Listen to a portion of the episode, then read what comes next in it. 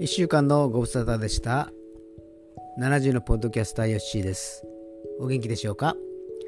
今週のエッセイの時間となりました。今週のエッセイのタイトルはある一日です。ブライダルの仕事を始めたのは1998年 11, か11月からでした。亡き妻がつないでくれた仕事の一つでもありました。途中離れたり戻ったり辞めたり再開したりといろいろありましたけれども今も細々と続けております。そんなある一日のエッセイです。2007年平成19年の作品です。それではお読みいたします。ある一日。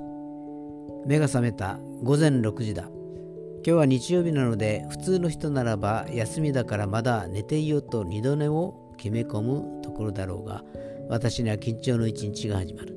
結婚式の知識の仕事を始めてからもう10年になる。1000組は超えたことと思う。何回しても緊張がなくなるということはない。でもその緊張感がなくなるとやれない仕事でもある。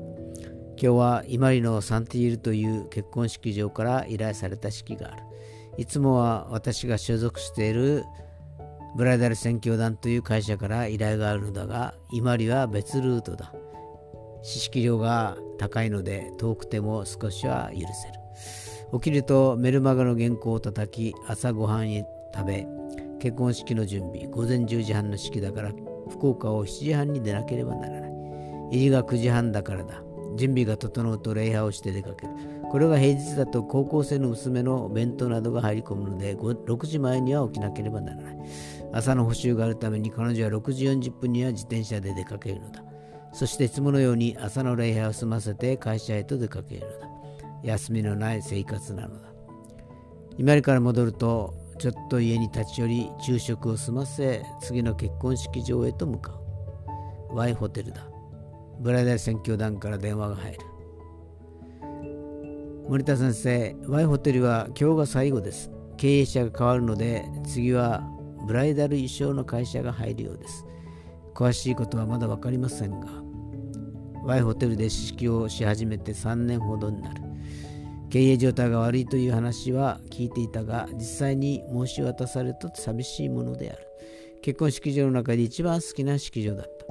式が終わって2人のアテンダーの女の人に挨拶を済ませ帰っていると後ろから追いかけてくる足音が近づいてきた。振り返るとアテンダーの一人が話しかけてきた。先生私結婚するんです。ここで7月14日土曜日なんですけど先生を招待しようと思ってこんなところでなんですけど。ああ、それはおめでとう。その日は今のところ空いているので出席しますよ。名刺を渡して別れた。冷静に考えるとなぜという疑問も湧き上がらないこともないが、彼女の名前もしっかりとは覚えていないし、親しく話したこともないのに。